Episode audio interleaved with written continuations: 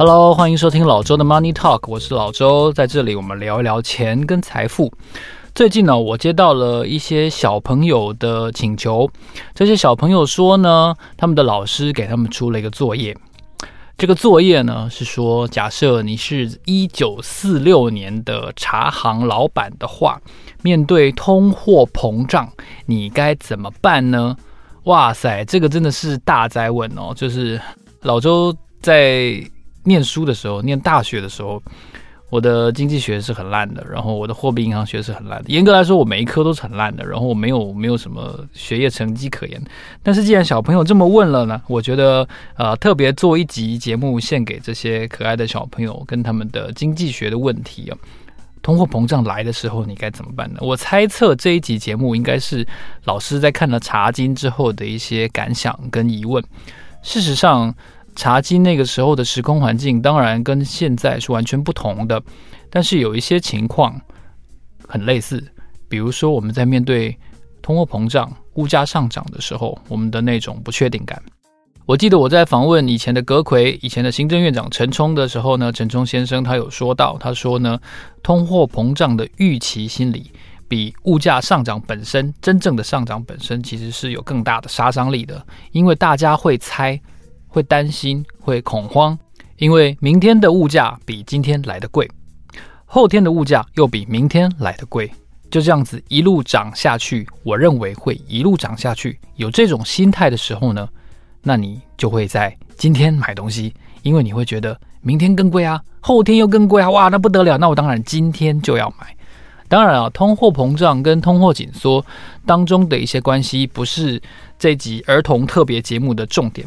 所以要跟各位小朋友说的一个话题呢，就是我们先从最根本开始说吧。什么叫做通货膨胀？通货膨胀来的时候会怎样？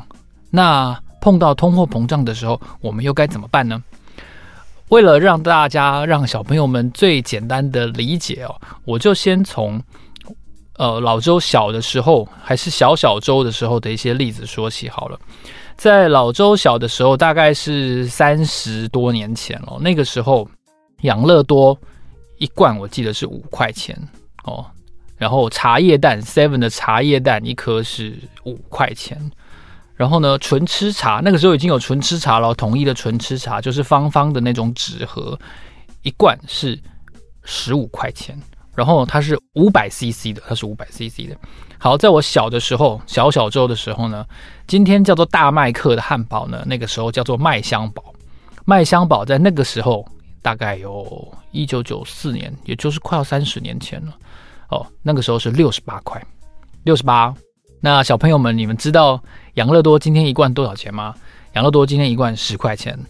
然后呢，茶叶蛋一颗在便利商店也是十块钱。纯吃茶一罐现在是二十块，而且不止如此，纯吃茶以前是五百 CC 装的，它曾经是变成了四百八十一 CC 十五块，然后呢，后来又变成了四百八十一 CC 二十块，所以啊，你就看到其实这就是物价上涨。其实啊，食物的价格啊，最能够让爸爸妈妈告诉小朋友什么是物价上涨，因为小朋友你们知道吗？爸爸妈妈小时候的世界啊，跟你们现在世界真的差很多。我们的世界，小孩的世界没有 Switch，然后呢，那个时候台北的捷运没有这么多条，然后台北市的公车还会喷黑烟，然后我们还要刷那个那个卡片的时代，那个卡片上面会有一格一格的那样子的记号。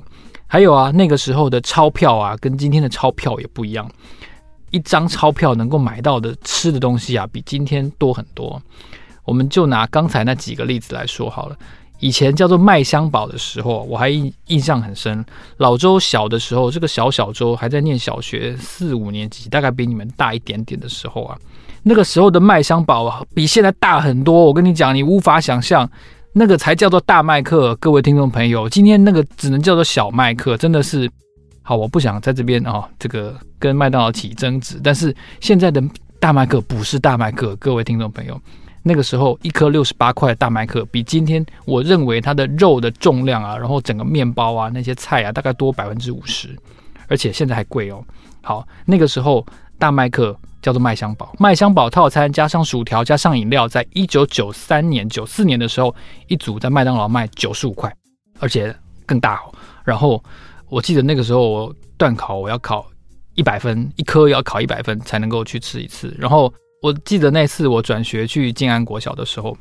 我就不知道为什么有一次建安国小，我就大发神威，然后好像考了三三科还四科一百分，然后呃老周的爸爸就非常信守诺言，就带我去吃，一共一连吃了三四次的麦当劳的大麦克套餐，那个时候那个时候叫麦香堡套餐，所以你看啊，养乐多从五块钱，然后变成八块钱。然后变成十块钱哦，出了这个蓝色的罐子嘛，哈，那个时候是十块钱。它号称说这个活菌的数量比较多，茶叶蛋也是啊，慢慢的变贵，纯吃茶也慢慢的变贵，十五块，然后容量缩水，然后呢又变成了二十块，然后呢麦当劳也是一直变贵，最近麦当劳又涨价啦，大家有发现吗？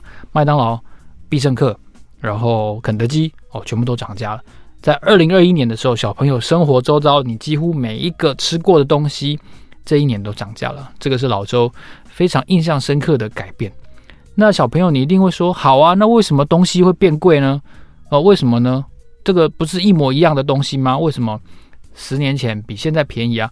有一个很简单的道理，因为生产这个东西，这个食品，它的总成本，它总共花下去的钱变多了。生产这个食品的老板呢，他为了赚到一样多的钱，所以要涨价。我们就拿这个大麦克做例子好了，在一九九三年老周还是小小周的时候，哦，他的那个麦香堡，它里面的牛肉跟今天的牛肉应该是一样的。我们从小牛开始，牛肉其实就要吃很多的，如果是在美国的话，就是玉米；在其他的地方，在纽西兰、澳洲就是草，吃非常多干净的草和玉米，然后呢，喝干净的水。平常要注意它的温度，它不能发烧，它不能生病拉肚子。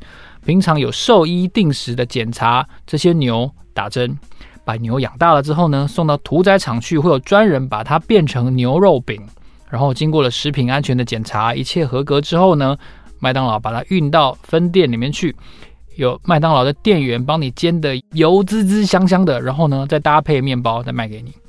如果有一阵子啊，这个牛吃的这个玉米啊，玉米田哦被龙卷风吹坏了，怎么办？没有玉米了。然后草下雨下太多泡坏了，那你就要花更多的钱才能买到一样数量的玉米跟草来喂牛嘛。那还有啊，如果说麦当劳因为它的店面哦，房东租金要涨价了，或者是说电费水费也要涨价了，还有啊，员工的薪资如果说哎，今年全麦当劳的员工表现都很好，那是不是应该给他加薪呢？你不给他加薪的话，肯德基。用更高的钱就把你麦当劳的优秀员工全部挖走喽，对不对？所以你要加薪留住员工，对不对？你看，不管是玉米也好，草也好，租金、电费、水费、员工的薪资，还有全民健保，每一样基本上都是会上涨的。不管如何，麦当劳为了开店卖汉堡、薯条跟鸡块，它可能会承担的开销其实是不断在增加的。如果我是麦当劳在台湾的老板，我的二零二一年，我为了赚到跟二零二零年一样多的钱，在成本变高的情况下，我就必须要加上一点点。这个加上一点点就是涨价，他就会跟消费者讲说：“我要涨价喽。”那但是你也知道嘛，我不可能一年跟消费者说：“哎，不好意思哦，我又要涨价了。我春天涨一次，夏天涨一次，秋天涨一次，冬天涨一次。”这样消费者就不吃了，他就会吃必胜客、肯德基。它不能涨这么多次，对不对？好啊，那可能就有一两次，它用缩水产品的方法来涨价，也就是说，可能六块鸡块变成五块啊，这也是一种方法。所以小朋友，涨价不一定是用金钱的方式来表现，它也可以用产品变小、变少的方式来表现。不过我也要提醒各位小朋友哦，并不是每一个东西它都只会上涨，不会下跌。长期而言，一样商品或者是一个服务哦，它的价格长期而言是上涨还是下跌？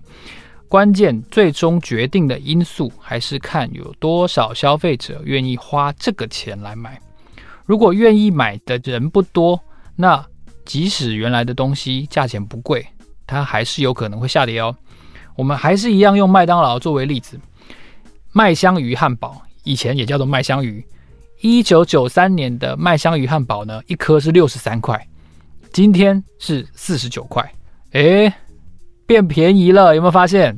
虽然啊，我我必须说，那个时候的汉堡麦香鱼也还是比今天的稍微大一点哦，表示现在缩水了嘛，是有上涨一些了。但是你想想看，现在四十九块，那个时候是六十三块，整整少了十四块，哇，还蛮多的哦。所以麦香鱼汉堡这将近二十七年来，应该是价格是下跌的。那为什么价格下跌呢？我个人猜测了哈，应该是因为吃麦香鱼的人没有吃大麦克的人那么多，所以啊，他就价钱，他为了让大家可能提起这个吃麦香鱼的兴趣，所以他会慢慢的调整它的价钱，也不要让大家觉得麦当劳都只会涨价，所有的东西都涨价哦，那样子的感觉是不太好的。所以啊，他会有一些东西价钱变便宜，还有一个东西啊，价钱也是下跌，大家可能不知道有没有注意到诶，液晶电视。我们在家里看那个平面啊、平板那种电视啊，其实价格也是在下跌的哦。我举一个例子啊，老周叔叔在大学快要毕业的时候，二零零三年六月，我看到那个时候，我会去查，特别回去查录音之前历史资料是说，二十寸的面板，液晶显示器的面板，二十寸哦，就是大概比较宽大的那种桌上型电脑的荧幕，十八年前。报价是四百一十美元一块，哦，那你看，二零二一年的十二月呢，最新的报价是什么呢？最接近那个尺寸的二十一点五寸桌上型的显示器的面板，报价是六十九点八美元，从四百一十美元，经过了十八年的时间，变成了差不多七十美元。四百一十是以前，七十是以后，经过了十八年。十八年的时间，从四百一十变成七十，是上涨还是下跌？是下跌，而且跌很多，跌了大概百分之八十。所以，如果你有一个感觉的话，你就会发现，哎，好像很久以前买电视很贵哦，现在好像价钱都没有变动，哎，那其实就是下跌，因为在它周遭所有的东西都变贵了。为什么电视会变便宜呢？这个价钱的波动哦，其实跟麦香鱼，我个人认为是不太一样的。在电视变便宜这件事情上呢，我认为，因为做电视面板的人太多了，很多很多大型的厂商，他都在生产面板，要装成电视啊，然后一些那种安全显示器的监控器的荧幕啊等等来看。那在盖这个面板工厂的时候，每一座工厂都要花很多的钱才能建造，然后呢，每一台半成品准备要出厂的这种电视啊。啊、这个桌上型的电脑，还有笔记型电脑的面板，它都要经过严密的检查，能不能够顺利的播放，上面有没有亮点？有亮点就是不良品嘛。哦，这个俗话叫 Q 品，Q 品就要退货。所以产线要很精准，然后呢，人员的施工良率要很高。可是你知道吗，小朋友，你家有几台电视？最多两台嘛，对不对？客厅放一台，然后爸爸妈妈房间放一台，你自己可能有一个平板吧，最多就是这样。你家有可能买七八台电视吗？你们家那栋大楼每一家都有七八台电视吗？当然不可能嘛，哪有那么大的地方，对不对？那如果生产了这么多的电视出来的家电厂商都卖不掉，那要怎么办呢？堆在他们自己的仓库，堆在全国电子、momo、灿坤跟 PC Home 的仓库，那怎么办？下一年又有新的电视跑出来喽，因为那个面板工厂盖下去之后，你就要一直盖啊，因为成本要摊提呀，哦。那新的款式电视不断的出来，旧的库存不当垃圾丢掉的话，你就要降价才卖得掉喽。所以啊，物价并不是只会上涨不会下跌的哦，还是有些东西因为它生产的太多，或者因为它需求没有那么多，所以会下跌。说到这个啊，最近快要过年了，大家陪爸爸妈妈去传统市场逛街的时候啊，你如果会看到一种鱼的话，你要特别注意那种鱼圆圆的。扁扁的、胖胖的那个鱼叫做白鲳鱼，白鲳鱼啊，就是我们物价上涨一个非常好的例子。这个鱼呢，如果煎的金黄色，然后把它放在米粉汤上面，哇，那个非常大班，台语叫大班啊，看起来非常大方，哇，就是白仓米粉，非常喜气的一种年菜。在小时候的过年，老周小小周的时代啊，过年才会看到白鯧鱼。那个时候白鯧鱼其实就有点贵喽，大概三十年前吧，我没没记错的话，应该就要个五六七八百啊，大概就要这个价钱。不过啊，各位小朋友，如果你去看现在的市场，传统市场的话，第一个你看到白鯧鱼都没有很大，可能比你手张开再大一点而已。哦，白鲳鱼那个都是小白鲳。那你真的很大的白鲳，对不起，你一只没有一千五、一千八，你是买不回去的。光那一条鱼哦，你煮的时候，爸爸妈妈那个花那个瓦斯钱，其他的配料都不算哦，光那条鱼就要一千五、一千八。为什么？你想想看，越大只的白鲳鱼是不是需要越久的时间才能长大？可是我们人类呢，每年都要过年啊，每年都要吃年菜啊，哦，然后家长都要弄弄个白鲳鱼才觉得有过年的感觉啊。那我们就可以想象一下，如果这个趋势这样一直下去的话，以后新鲜的鱼哦，可以做沙西米那种高品质的鱼，一定会越来越贵。因为人类并没有停止吃好吃的新鲜的鱼，海洋又不断的污染，所以呢，生产出来的海鲜会变少，对不对？所以生产的海鲜，好的海鲜变少了，但是吃的海鲜的人并没有变少，甚至还有可能增加。那海里的生物长不大，当然呢，你能够买到的好的海鲜，当然就会变贵啊，因为需求的人没有少，但是生产的东西变少了，所以我们就学到了，如果在这样的情况底下，价格就会跟白鲳鱼一样一直上涨。但是相反的哦，如果生产这个东西的人一直增加，大家都来生产，都来盖工厂，但是买的人却没有变多，就好像那个电视一样，那你觉得价钱涨得起来吗？涨不起来的，大家要记得。所以供给啊、就是生产方跟需求两方面的数量变化，其实就是决定一样东西上涨还是下跌的关键。那刚才老周一直讲到现在，我都没有提到通货膨胀，对不对？你有没有注意到我说的都是物价上涨？大家要注意哦。物价上涨跟通货膨胀是不一样的两件事情。我们刚才说的全部都是吃的，对不对？哦，吃的东西比较容易上涨，因为它有一些季节性的因素。比如说啦，每次台风之后，爸爸妈妈是不是都很烦恼？去市场都买不到青菜，青菜都超级贵，什么一把。青江菜什么七十块啦，然后什么一都一颗高丽菜三百块，有没有？大家都听过，一颗高丽菜三百块，你怎么买得下去？对不对？你不如吃牛肉好了。好，通货膨胀呢，跟物价上涨是不一样的两件事情哦。老师在问大家的时候说，什么是通货膨胀？通货膨胀要怎么办？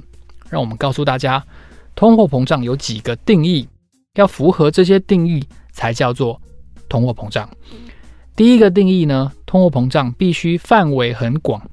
如果只有白鲳鱼变贵，只有麦香堡变贵，只有麦当劳变贵，对不起，这个不能叫做通货膨胀，这个只能叫做一两样东西的物价上涨。就好像台风之后，只有蔬菜涨啊，只有水果涨啊，汽车有涨价吗？汽车有因为台风过了之后上涨？好像没有，对不对？所以啊，范围要很广，要很多很多种的东西一直上涨。这样才叫做通货膨胀。第二个通货膨胀还有包括什么定义呢？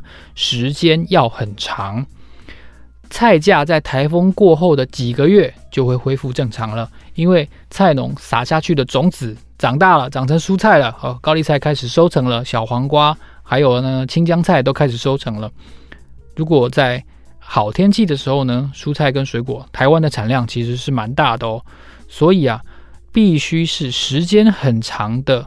上涨才能算是通货膨胀，这个时间很长，基本上最少要是三个月以上，连续的三个月哦，一二三月啊，十、十一、十二连续的上涨，这样才能够符合通货膨胀的定义。最后一个通货膨胀的定义，还有叫做幅度很大，涨幅很大。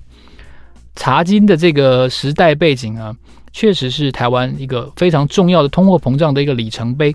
我看了一本书哦，叫做孙主任的经济笔记。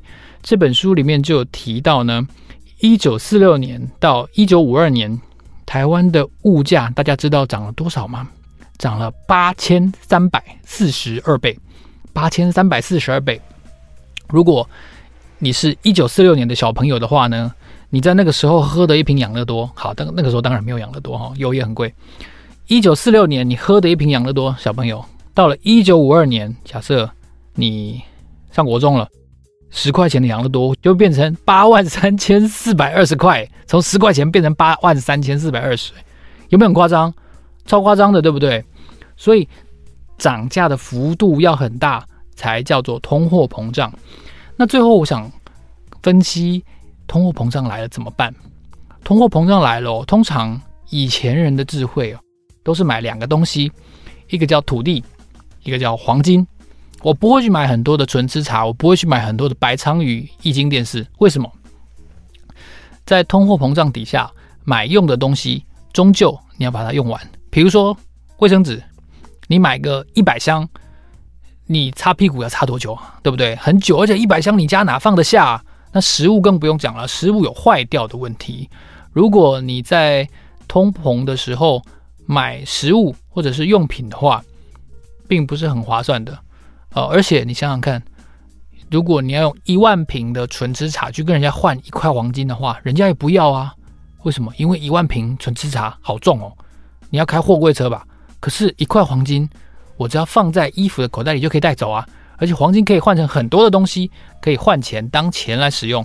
可是，很多的东西不能换到黄金，所以在所谓高度的严重的通货膨胀底下，黄金是非常重要的。当然了，你会说现在有些人买比特币，OK，比特币也 OK，但是在恶性通膨底下，就是物价上涨的非常夸张的时候，可能会停电哦。那你确定你的账上的比特币还在吗？各位小朋友，这个比特币啊，这件事情就要考量一下。土地是另外一个很重要的，土地房屋，土地房屋在通货膨胀的时代呢，是很多人用来啊、呃、保护自己的购买力的一个非常重要的。资产，所以呢，为什么台湾很多人都喜欢买房子、买土地？我觉得啊，是因为这几十年来台湾对于当年的这种恶性的通货膨胀，还有一些印象的关系。好，现在大家知道通货膨胀是什么了吗？就是很长时间、很夸张的上涨，然后呢，所有东西都一起在上涨。所以呢，二零二一年我们看到了所有的食物都在上涨，已经非常接近。某种程度上的通货膨胀喽，但是对于如果只是看食品这类的话，其实它只能说是物价上涨。所以为什么有一些官员说，其实现在的物价不能说是通货膨胀，只能说是物价上涨？这两者还是有一点点的差别。当然啦，我们每天都要吃东西嘛，所以对于食品的价格一定是格外的敏感的。这集节目呢，献给所有想要知道通货膨胀的小朋友们，让你们学习一下，赶快了解一下经济学。爸爸妈妈呢，持家非常的辛苦，如果他买便当给你，记得把吃完，那个青菜不要不吃，知道吗？青菜也是要钱的，知道吗？